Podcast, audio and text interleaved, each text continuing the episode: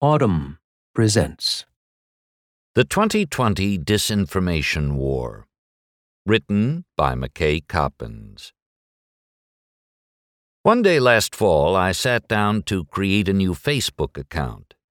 I picked a forgettable name, snapped a profile pic with my face obscured, and clicked like on the official pages of Donald Trump and his reelection campaign. Facebook's algorithm prodded me to follow Ann Coulter, Fox Business, and a variety of fan pages with names like In Trump We Trust. I complied. I also gave my cell phone number to the Trump campaign and joined a handful of private Facebook groups for MAGA diehards, one of which required an application that seemed designed to screen out interlopers. The president's reelection campaign was then in the midst of a multi million dollar ad blitz aimed at shaping Americans' understanding of the recently launched impeachment proceedings. Thousands of micro targeted ads had flooded the internet, portraying Trump as a heroic reformer cracking down on foreign corruption while Democrats plotted a coup. That this narrative bore little resemblance to reality seemed only to accelerate its spread. Right wing websites amplified every claim. Pro Trump forums teemed with conspiracy theories. An alternate information ecosystem was taking shape around the biggest news story in the country, and I wanted to see it from the inside. The story that unfurled in my Facebook feed over the next several weeks was, at times, disorienting. There were days when I would watch live on TV an impeachment hearing filled with damning testimony about the president's conduct, only to look at my phone later and find a slickly edited video served up by the Trump campaign that used out of context clips to recast the same testimony as an exoneration. Wait, I caught myself wondering more than once. Is that what happened today? As I swiped at my phone, a stream of pro Trump propaganda filled the screen. That's right, the whistleblower's own lawyer said the coup has started. Swipe. Democrats are doing Putin's bidding. Swipe. The only message these radical socialists and extremists will understand is a crushing swipe. Only one man can stop this chaos. Swipe, swipe, swipe. I was surprised by the effect it had on me. I'd assumed that my skepticism and media literacy would inoculate me against such distortions, but I soon found myself reflexively questioning every headline. It wasn't that I believed Trump and his boosters were telling the truth. It was that in this state of heightened suspicion, truth itself, about Ukraine, impeachment, or anything else, felt more and more difficult to locate. With each swipe, the notion of observable reality drifted further out of reach. What I was seeing was a strategy that has been deployed by illiberal political leaders around the world. Rather than shutting down dissenting voices, these leaders have learned to harness the democratizing power of social media for their own purposes, jamming the signals, sowing confusion. They no longer need to silence the dissident shouting in the streets, they can use a megaphone to drown him out. Scholars have a name for this censorship through noise. After the 2016 election, much was made of the threats posed to American democracy by foreign disinformation. Stories of Russian troll farms and Macedonian fake news mills loomed in the national imagination. But while these shadowy outside forces preoccupied politicians and journalists, Trump and his domestic allies were beginning to adopt the same tactics of information warfare that have kept the world's demagogues and strongmen in power. Every presidential campaign sees its share of spin and misdirection, but this year's contest promises to be different. In conversations with political strategists and other experts, a dystopian picture of the general election comes into view, one shaped by coordinated bot attacks, Potemkin local news sites, micro targeted fear mongering, and anonymous mass texting. Both parties will have these tools at their disposal, but in the hands of a president who lies constantly, who traffics in conspiracy theories, and who readily manipulates the levers of government for his own gain, their potential to wreak havoc is enormous. The Trump campaign is planning to spend more than $1 billion, and it will be aided by a vast coalition of partisan media, outside political groups, and enterprising freelance operatives. These pro Trump forces are poised to wage what could be the most extensive disinformation campaign in U.S. history. Whether or not it succeeds in re electing the president, the wreckage it leaves behind could be irreparable. The Death Star. The campaign is run from the 14th floor of a gleaming modern office tower in Rosslyn, Virginia, just outside Washington, D.C. Glass walled conference rooms look out on the Potomac River. Rows of sleek monitors line the main office space.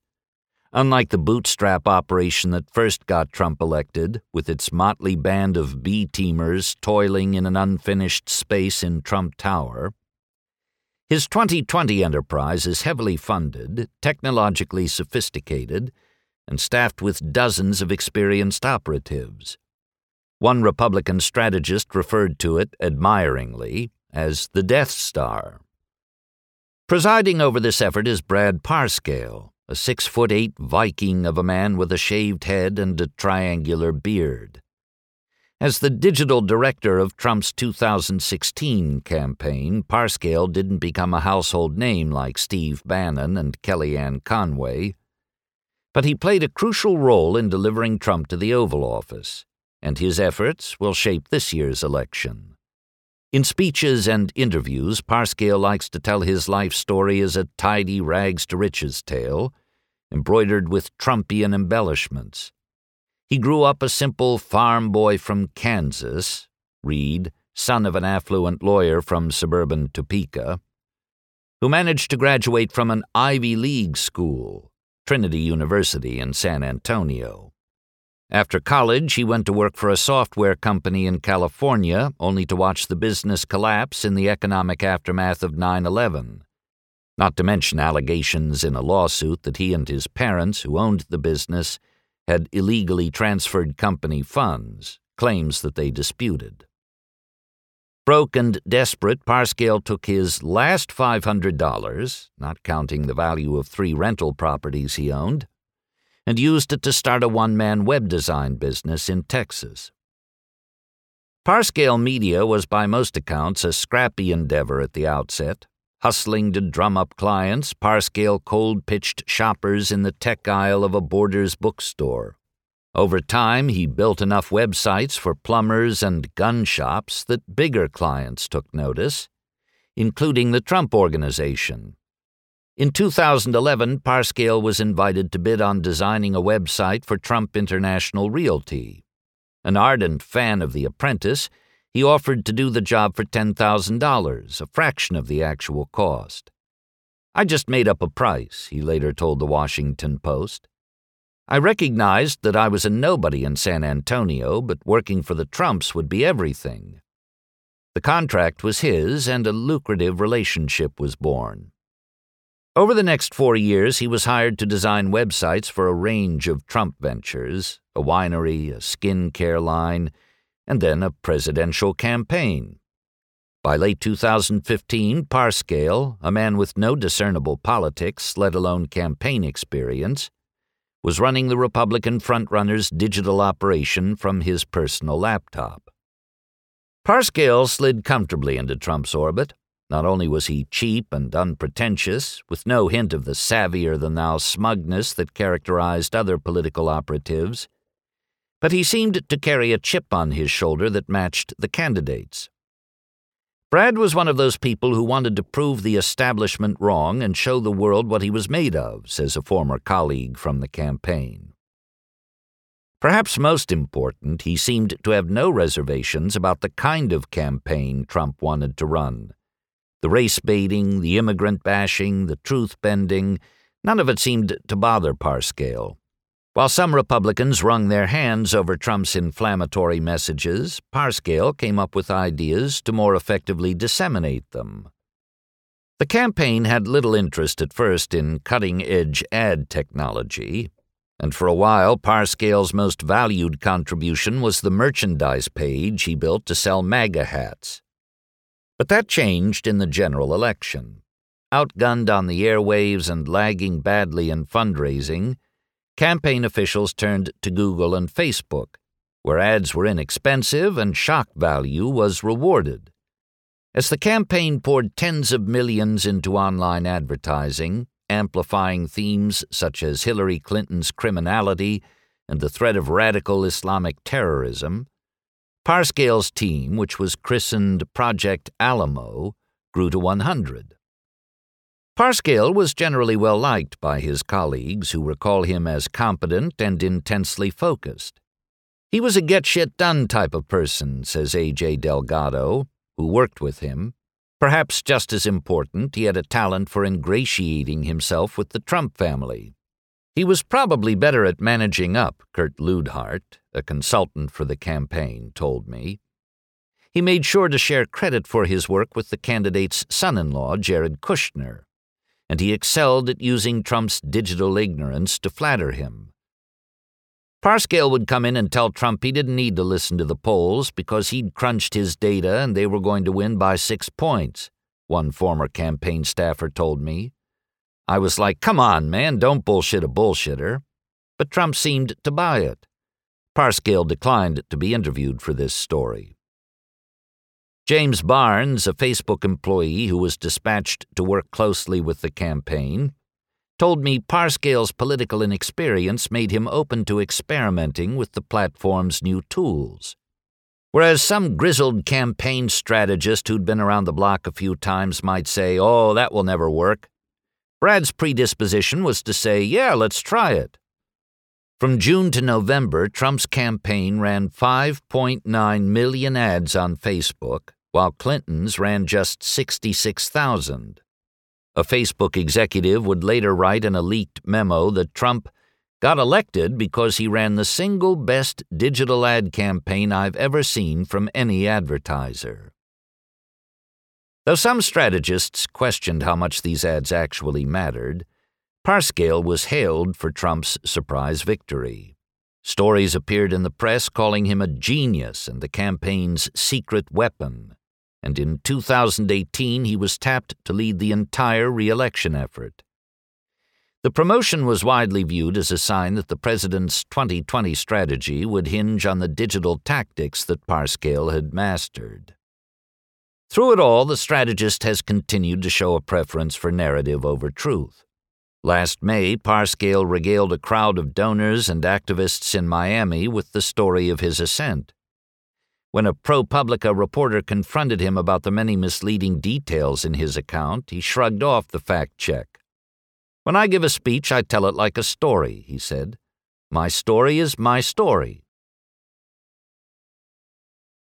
Disinformation Architecture In his book This Is Not Propaganda, Peter Pomerantsev, a researcher at the London School of Economics, writes about a young Filipino political consultant he calls P. In college, P had studied the Little Albert experiment, in which scientists conditioned a young child to fear furry animals by exposing him to loud noises every time he encountered a white lab rat. The experiment gave P an idea. He created a series of Facebook groups for Filipinos to discuss what was going on in their communities. Once the groups got big enough, about a 100,000 members, he began posting local crime stories and instructed his employees to leave comments falsely tying the grisly headlines to drug cartels. The pages lit up with frightened chatter. Rumors swirled, conspiracy theories metastasized. To many, all crimes became drug crimes. Unbeknownst to their members, the Facebook groups were designed to boost Rodrigo Duterte, then a long shot presidential candidate running on a pledge to brutally crack down on drug criminals. Duterte once boasted that, as mayor of Davao City, he rode through the streets on his motorcycle and personally executed drug dealers. P's experiment was one plank in a larger disinformation architecture, which also included social media influencers paid to mock opposing candidates and mercenary trolls working out of former call centers that experts say aided Duterte's rise to power. Since assuming office in 2016, Duterte has reportedly ramped up these efforts while presiding over thousands of extrajudicial killings. The campaign in the Philippines was emblematic of an emerging propaganda playbook, one that uses new tools for the age old ends of autocracy. The Kremlin has long been an innovator in this area. A 2011 manual for Russian civil servants favorably compared their methods of disinformation to an invisible radiation that takes effect while the population doesn't even feel it is being acted upon. But with the technological advances of the past decade and the global proliferation of smartphones, governments around the world have found success deploying Kremlin honed techniques against their own people. In the United States, we tend to view such tools of oppression as the faraway problems of more fragile democracies. But the people working to re elect Trump understand the power of these tactics. They may use gentler terminology, muddy the waters, alternative facts, but they're building a machine designed to exploit their own sprawling disinformation architecture. Central to that effort is the campaign's use of micro targeting, the process of slicing up the electorate into distinct niches and then appealing to them with precisely tailored digital messages. The advantages of this approach are obvious. An ad that calls for defunding Planned Parenthood might get a mixed response from a large national audience, but serve it directly via Facebook to 800 Roman Catholic women in Dubuque, Iowa, and its reception will be much more positive. If candidates once had to shout their campaign promises from a soapbox, micro targeting allows them to sidle up to millions of voters and whisper personalized messages in their ear. Parscale didn't invent this practice. Barack Obama's campaign famously used it in 2012, and Clinton's followed suit. But Trump's effort in 2016 was unprecedented in both its scale and its brazenness. In the final days of the 2016 race, for example, Trump's team tried to suppress turnout among black voters in Florida by slipping ads into their news feeds that read, Hillary thinks African Americans are super predators. An unnamed campaign official boasted to Bloomberg Business Week that it was one of three major voter suppression operations underway. The other two targeted young women and white liberals. The weaponization of micro targeting was pioneered in large part by the data scientists at Cambridge Analytica. The firm began as part of a nonpartisan military contractor that used digital psyops to target terrorist groups and drug cartels. In Pakistan, it worked to thwart jihadist recruitment efforts. In South America, it circulated disinformation to turn drug dealers against their bosses. The emphasis shifted once the conservative billionaire Robert Mercer became a major investor and installed Steve Bannon as his point man. Using a massive trove of data it had gathered from Facebook and other sources without users' consent, Cambridge Analytica worked to develop detailed psychographic profiles for every voter in the U.S. and began experimenting with ways to stoke paranoia and bigotry by exploiting certain personality traits. In one exercise, the firm asked white men whether they would approve of their daughter marrying a Mexican immigrant.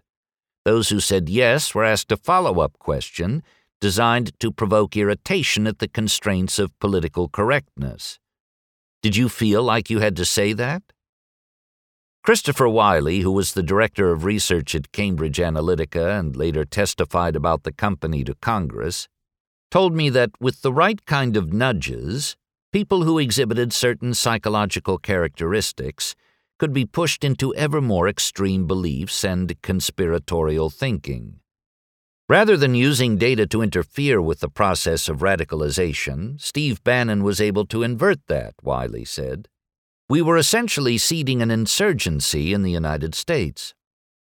Cambridge Analytica was dissolved in 2018, shortly after its CEO was caught on tape bragging about using bribery and sexual honey traps on behalf of clients. The firm denied that it actually used such tactics. Since then, some political scientists have questioned how much effect its psychographic targeting really had. But Wylie, who spoke with me from London where he now works for H&M as a fashion trend forecaster, said the firm's work in 2016 was a modest test run compared with what could come. What happens if North Korea or Iran picks up where Cambridge Analytica left off, he said noting that plenty of foreign actors will be looking for ways to interfere in this year's election. There are countless hostile states that have more than enough capacity to quickly replicate what we were able to do and make it much more sophisticated. These efforts may not come only from abroad.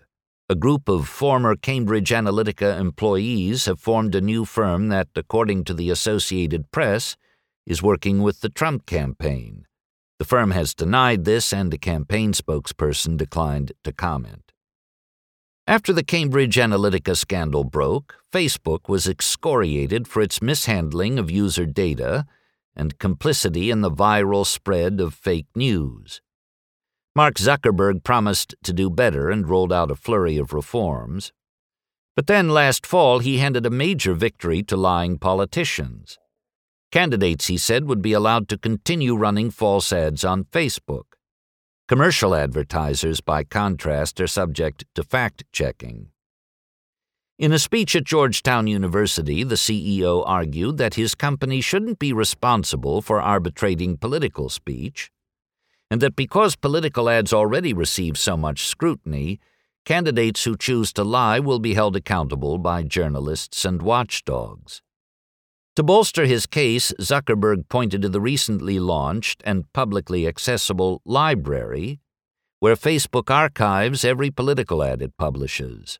The project has a certain democratic appeal. Why censor false or toxic content when a little sunlight can have the same effect? But spend some time scrolling through the archive of Trump re election ads, and you quickly see the limits of this transparency. The campaign doesn't run just one ad at a time on a given theme. It runs hundreds of iterations, adjusting the language, the music, even the colors of the donate buttons. In the 10 weeks after the House of Representatives began its impeachment inquiry, the Trump campaign ran roughly 14,000 different ads containing the word impeachment. Sifting through all of them is virtually impossible. Both parties will rely on micro targeted ads this year, but the president is likely to have a distinct advantage. The Republican National Committee and the Trump campaign have reportedly compiled an average of 3,000 data points on every voter in America. They have spent years experimenting with ways to tweak their messages based not just on gender and geography, but on whether the recipient owns a gun or watches the Golf Channel. While these ads can be used to try to win over undecided voters, they're most often deployed for fundraising and for firing up the faithful. And Trump's advisers believe this election will be decided by mobilization, not persuasion.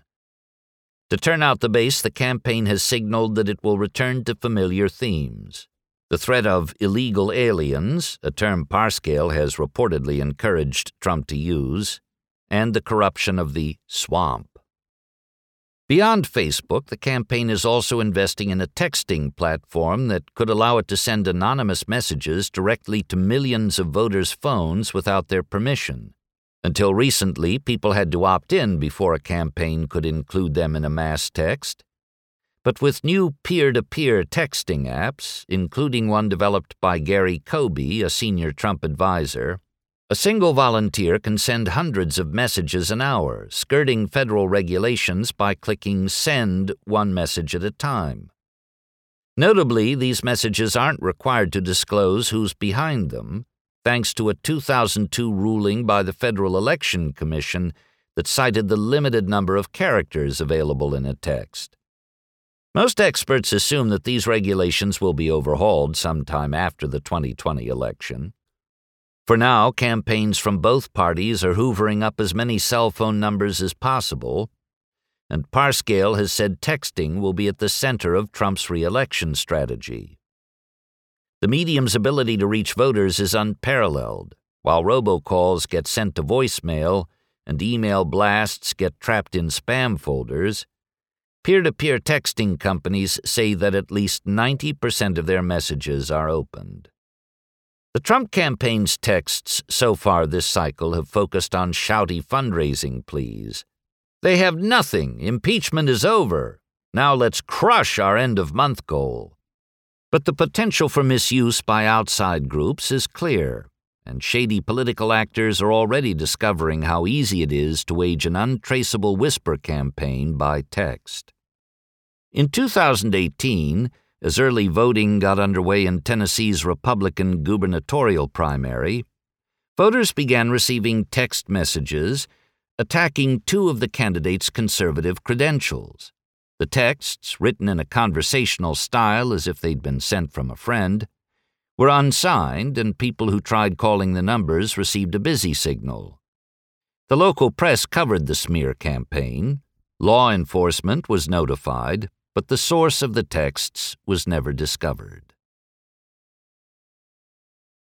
War on the Press one afternoon last March, I was on the phone with a Republican operative close to the Trump family when he casually mentioned that a reporter at Business Insider was about to have a very bad day. The journalist, John Haltiwanger, had tweeted something that annoyed Donald Trump Jr., prompting the coterie of friends and allies surrounding the president's son to drum up a hit piece. The story they had coming, the operative suggested to me, would demolish the reporter's credibility. I wasn't sure what to make of this gloating. People in Trump's circle have a tendency toward bluster. But a few hours later, the operative sent me a link to a Breitbart news article documenting Haltiwanger's history of intense Trump hatred.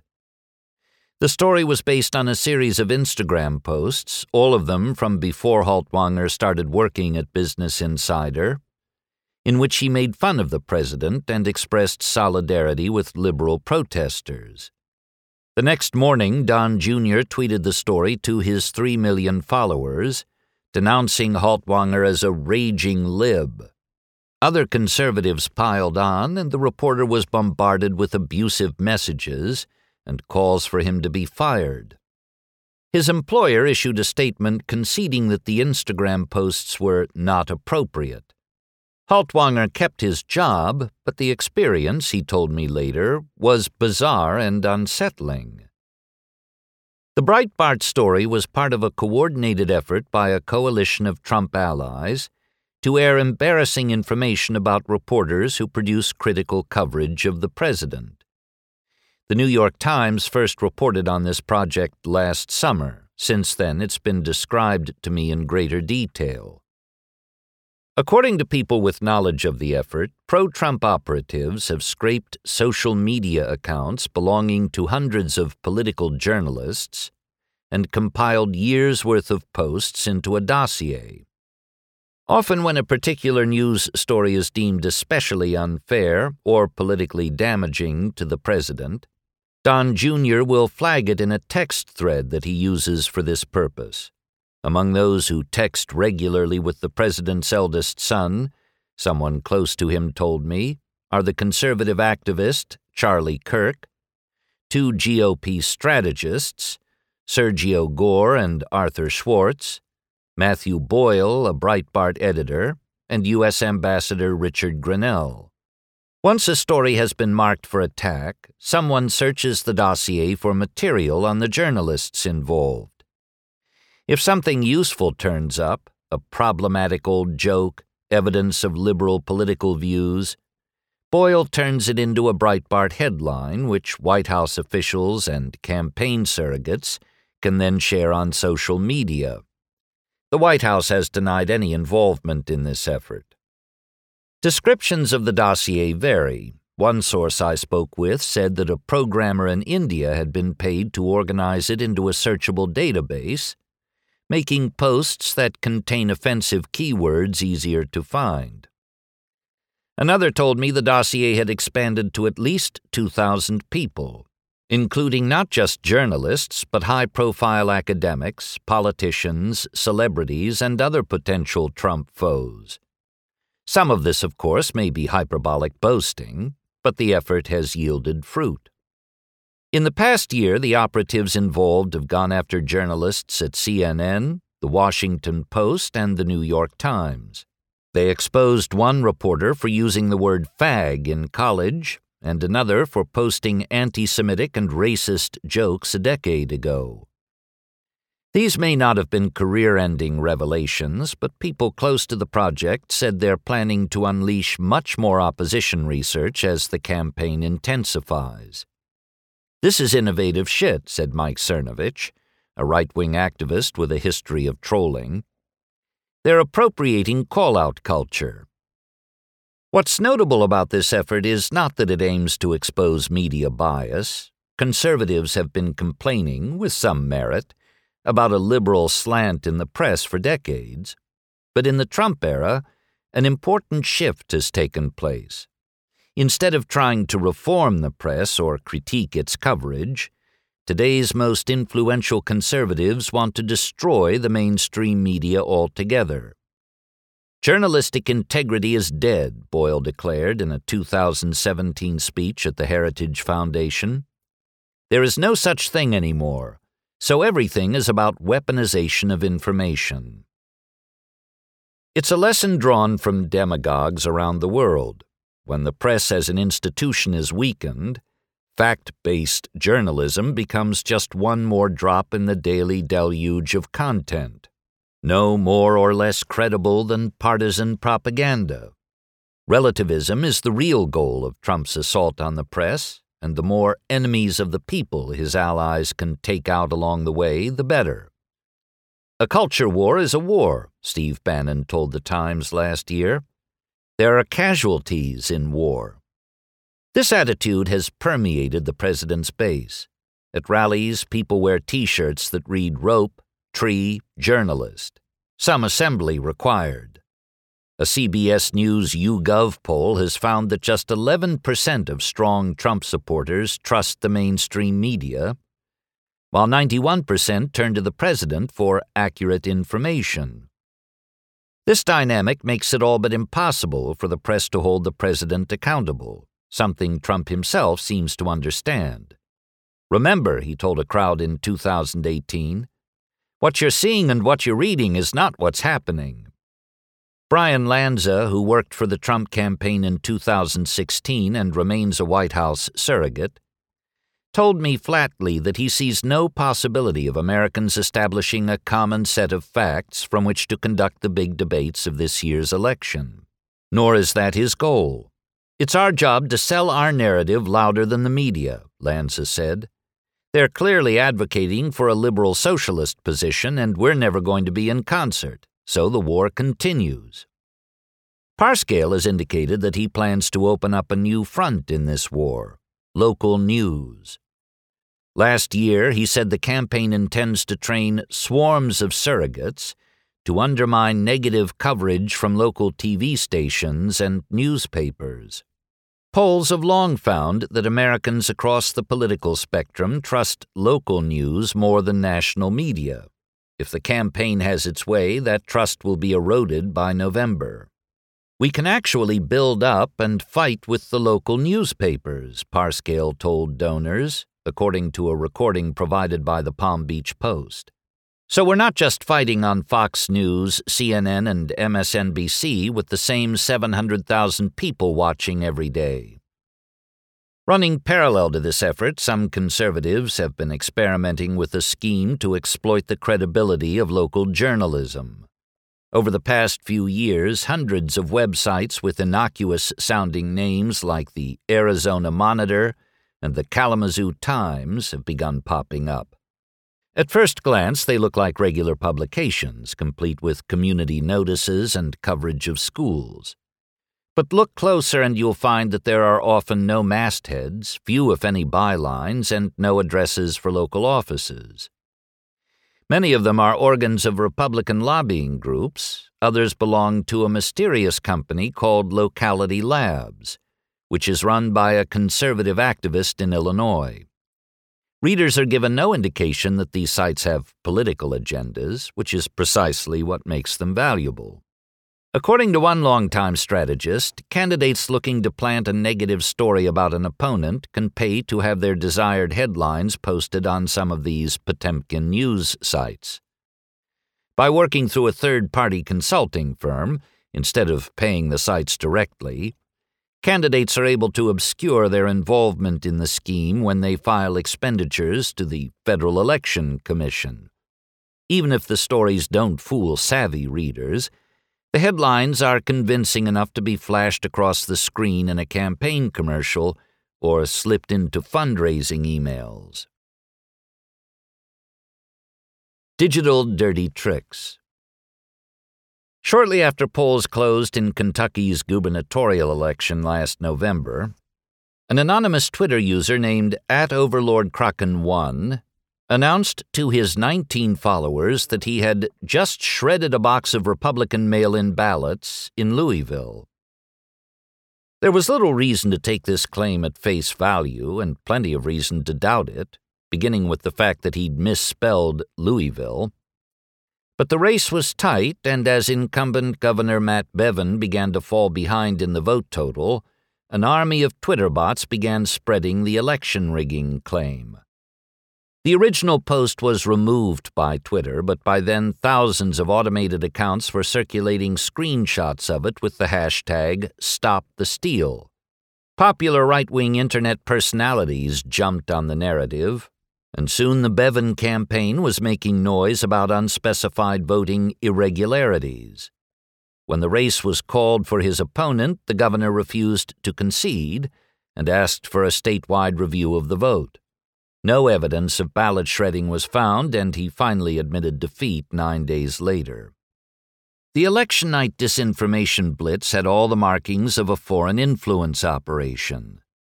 In 2016, Russian trolls had worked in similar ways to contaminate U.S. political discourse, posing as Black Lives Matter activists in an attempt to inflame racial divisions, and fanning pro Trump conspiracy theories. They even used Facebook to organize rallies, including one for Muslim supporters of Clinton in Washington, D.C., where they got someone to hold up a sign attributing a fictional quote to the candidate I think Sharia law will be a powerful new direction of freedom. But when Twitter employees later reviewed the activity surrounding Kentucky's election, they concluded that the bots were largely based in America, a sign that political operatives here were learning to mimic Russian trolling tactics. Of course, dirty tricks aren't new to American politics.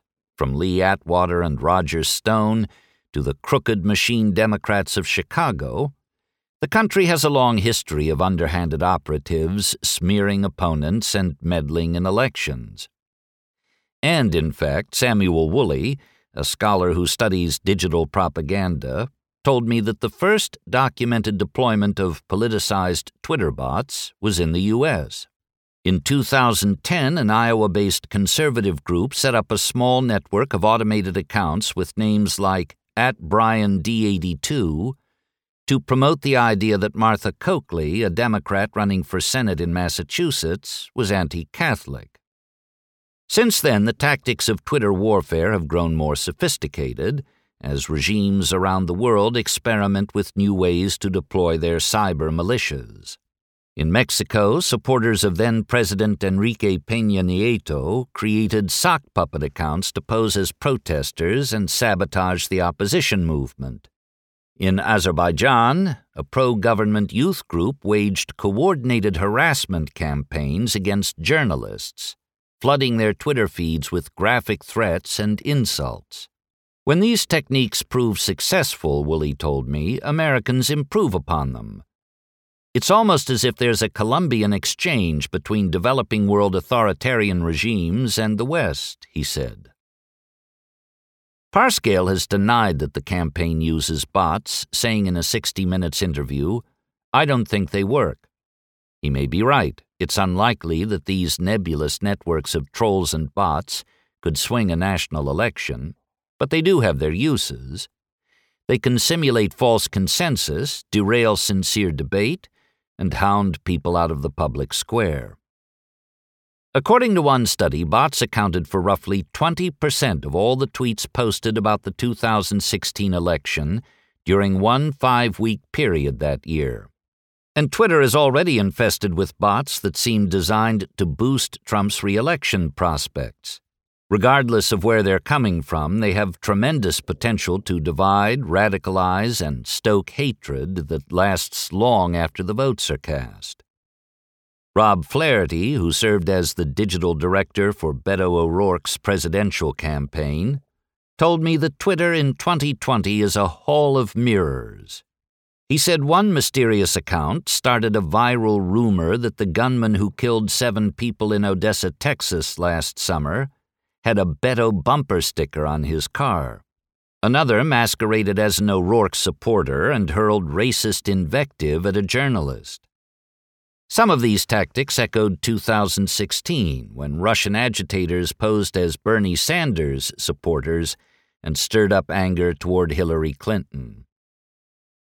Flaherty said he didn't know who was behind the efforts targeting O'Rourke, and the candidate dropped out before they could make a real difference. But you can't watch this landscape and not get the feeling that someone's fucking with something, he told me. Flaherty has since joined Joe Biden's campaign, which has had to contend with similar distortions. Last year, a website resembling an official Biden campaign page appeared on the Internet. It emphasized elements of the candidate's legislative record likely to hurt him in the Democratic primary, opposition to same sex marriage, support for the Iraq War, and featured video clips of his awkward encounters with women. The site quickly became one of the most visited Biden related sites on the web. It was designed by a Trump consultant. Fighting Fire with Fire. As the president's reelection machine ramps up, Democratic strategists have found themselves debating an urgent question. Can they defeat the Trump coalition without adopting its tactics? On one side of this argument is Dimitri Mehlhorn, a consultant notorious for his willingness to experiment with digital subterfuge. During Alabama's special election in 2017, Mehlhorn helped fund at least two false flag operations against the Republican Senate candidate Roy Moore. For one scheme, faux Russian Twitter bots followed the candidate's account to make it look like the Kremlin was backing Moore. For another, a fake social media campaign dubbed Dry Alabama was designed to link Moore to fictional Baptist teetotalers trying to ban alcohol. Mehlhorn has claimed that he was unaware of these efforts and does not support the use of misinformation. When the New York Times uncovered the second plot, one of the activists involved, Matt Osborne, contended that Democrats had no choice but to employ such unscrupulous techniques. If you don't do it, you're fighting with one hand tied behind your back, Osborne said. You have a moral imperative to do this, to do whatever it takes. Others have argued that this is precisely the wrong moment for Democrats to start abandoning ideals of honesty and fairness. It's just not in my values to go out there making shit up and tricking voters, Flaherty told me. I know there's this whole fight fire with fire contingent, but generally, when you ask them what they mean, they're like, lie. Some also note that the president has already handed them plenty of ammunition. I don't think the Democratic campaign is going to need to make stuff up about Trump. Judd Legum, author of a progressive newsletter about digital politics, told me. They can stick to things that are true. One Democrat straddling these two camps is a young, tech savvy strategist named Tara McGowan. Last fall, she and the former Obama advisor David Plouffe launched a political action committee with a pledge to spend $75 million attacking Trump online. At the time, the president's campaign was running more ads on Facebook and Google than the top four Democratic candidates combined. McGowan's plans to return fire included such ads, but she also had more creative and controversial measures in mind. For example, she established a media organization with a staff of writers to produce left leaning hometown news stories that can be micro targeted to persuadable voters on Facebook without any indication that they're paid for by a political group.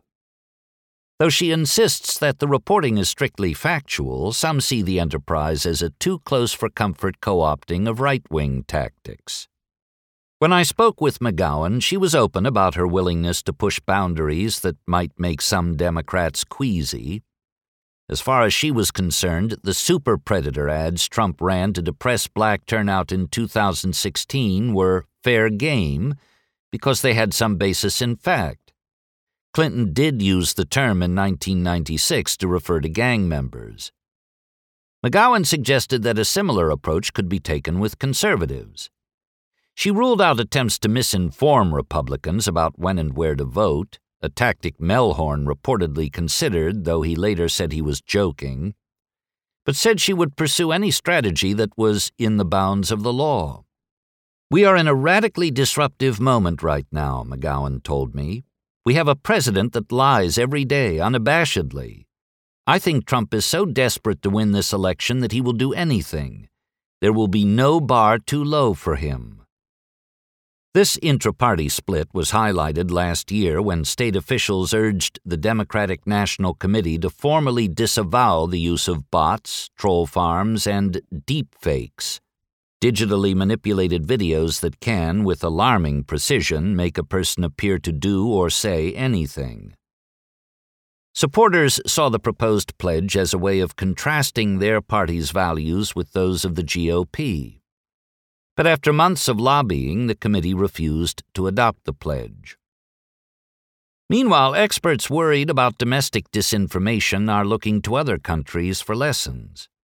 The most successful recent example may be Indonesia, which cracked down on the problem after a wave of viral lies and conspiracy theories pushed by hardline Islamists led to the defeat of a popular Christian Chinese candidate for governor in 2016. To prevent a similar disruption in last year's presidential election, a coalition of journalists from more than two dozen top Indonesian news outlets worked together to identify and debunk hoaxes before they gained traction online. But while that may sound like a promising model, it was paired with aggressive efforts by the state to monitor and arrest purveyors of fake news, an approach that would run afoul of the First Amendment if attempted in the U.S.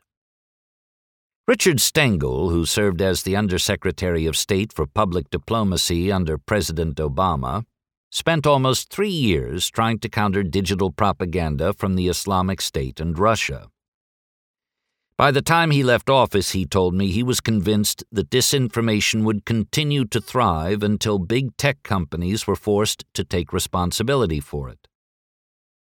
Stengel has proposed amending the 1996 Communications Decency Act, which shields online platforms from liability for messages posted by third parties. Companies such as Facebook and Twitter, he believes, should be required by law to police their platforms for disinformation and abusive trolling. It's not going to solve the whole problem, he told me, but it's going to help with volume. There is one other case study to consider. During the Ukrainian Revolution of 2014, pro democracy activists found that they could defang much of the false information about their movement by repeatedly exposing its Russian origins. But this kind of transparency comes with a cost, Stengel observed. Over time, alertness to the prevalence of propaganda can curdle into paranoia. Russian operatives have been known to encourage such anxiety by spreading rumors that exaggerate their own influence. Eventually, the fear of covert propaganda inflicts as much damage as the propaganda itself. Once you internalize the possibility that you're being manipulated by some hidden hand, nothing can be trusted. Every dissenting voice on Twitter becomes a Russian bot, every uncomfortable headline a false flag, every political development part of an ever deepening conspiracy. By the time the information ecosystem collapses under the weight of all this cynicism, you're too vigilant to notice that the disinformationists have won. Powers of incumbency. If there's one thing that can be said for Brad Parscale, it's that he runs a tight ship.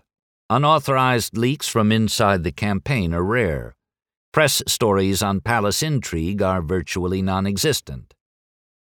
When the staff first moved into its new offices last year, journalists were periodically invited to tour the facility, but Parscale put an end to the practice. He didn't want them glimpsing a scrap of paper or a whiteboard scribble that they weren't supposed to see. Notably, while the Trump White House has endured a seemingly endless procession of shakeups, the Trump re-election campaign has seen very little turnover since Parscale took charge. His staying power is one reason many Republicans, inside the organization or out, hesitate to talk about him on the record. But among allies of the president, there appears to be a growing skepticism. Former colleagues began noticing a change in Parscale after his promotion. Suddenly, the quiet guy with his face buried in a laptop was wearing designer suits, tossing out MAGA hats at campaign rallies, and traveling to Europe to speak at a political marketing conference. In the past few years, Parscale has bought a BMW, a Range Rover, a condo, and a $2.4 million waterfront house in Fort Lauderdale, Florida. He knows he has the confidence of the family, one former colleague told me, which gives him more swagger. When the UK's Daily Mail ran a story spotlighting Parscale's spending spree, he attempted deflection through flattery. The president is an excellent businessman, he told the tabloid, and being associated with him for years has been extremely beneficial to my family. But according to a former White House official with knowledge of the incident, Trump was irritated by the coverage and the impression it created that his campaign manager was getting rich off him. For a moment, Parscale's standing appeared to be in peril, but then Trump's attention was diverted by the G7 summit in France, and he never returned to the issue. A spokesperson for the campaign disputed this account. Some Republicans worry that for all Parscale's digital expertise, he doesn't have the vision to guide Trump to re election. The president is historically unpopular, and even in red states, he has struggled to mobilize his base for special elections. If Trump's message is growing stale with voters, is Parscale the man to help overhaul it? People start to ask the question You're building this apparatus, and that's great, but what's the overarching narrative? said a former campaign staffer. But whether Trump finds a new narrative or not, he has something this time around that he didn't have in 2016 the powers of the presidency. While every commander in chief looks for ways to leverage his incumbency for re election, Trump has shown that he's willing to go much farther than most. In the run up to the 2018 midterm elections, he seized on reports of a migrant caravan traveling to the U.S. from Central America to claim that the southern border was facing a national security crisis.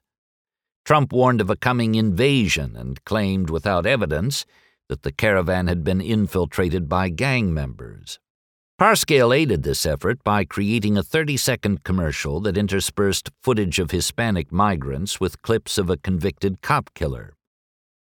The ad ended with an urgent call to action stop the caravan, vote Republican. In a final maneuver before the election, Trump dispatched U.S. troops to the border.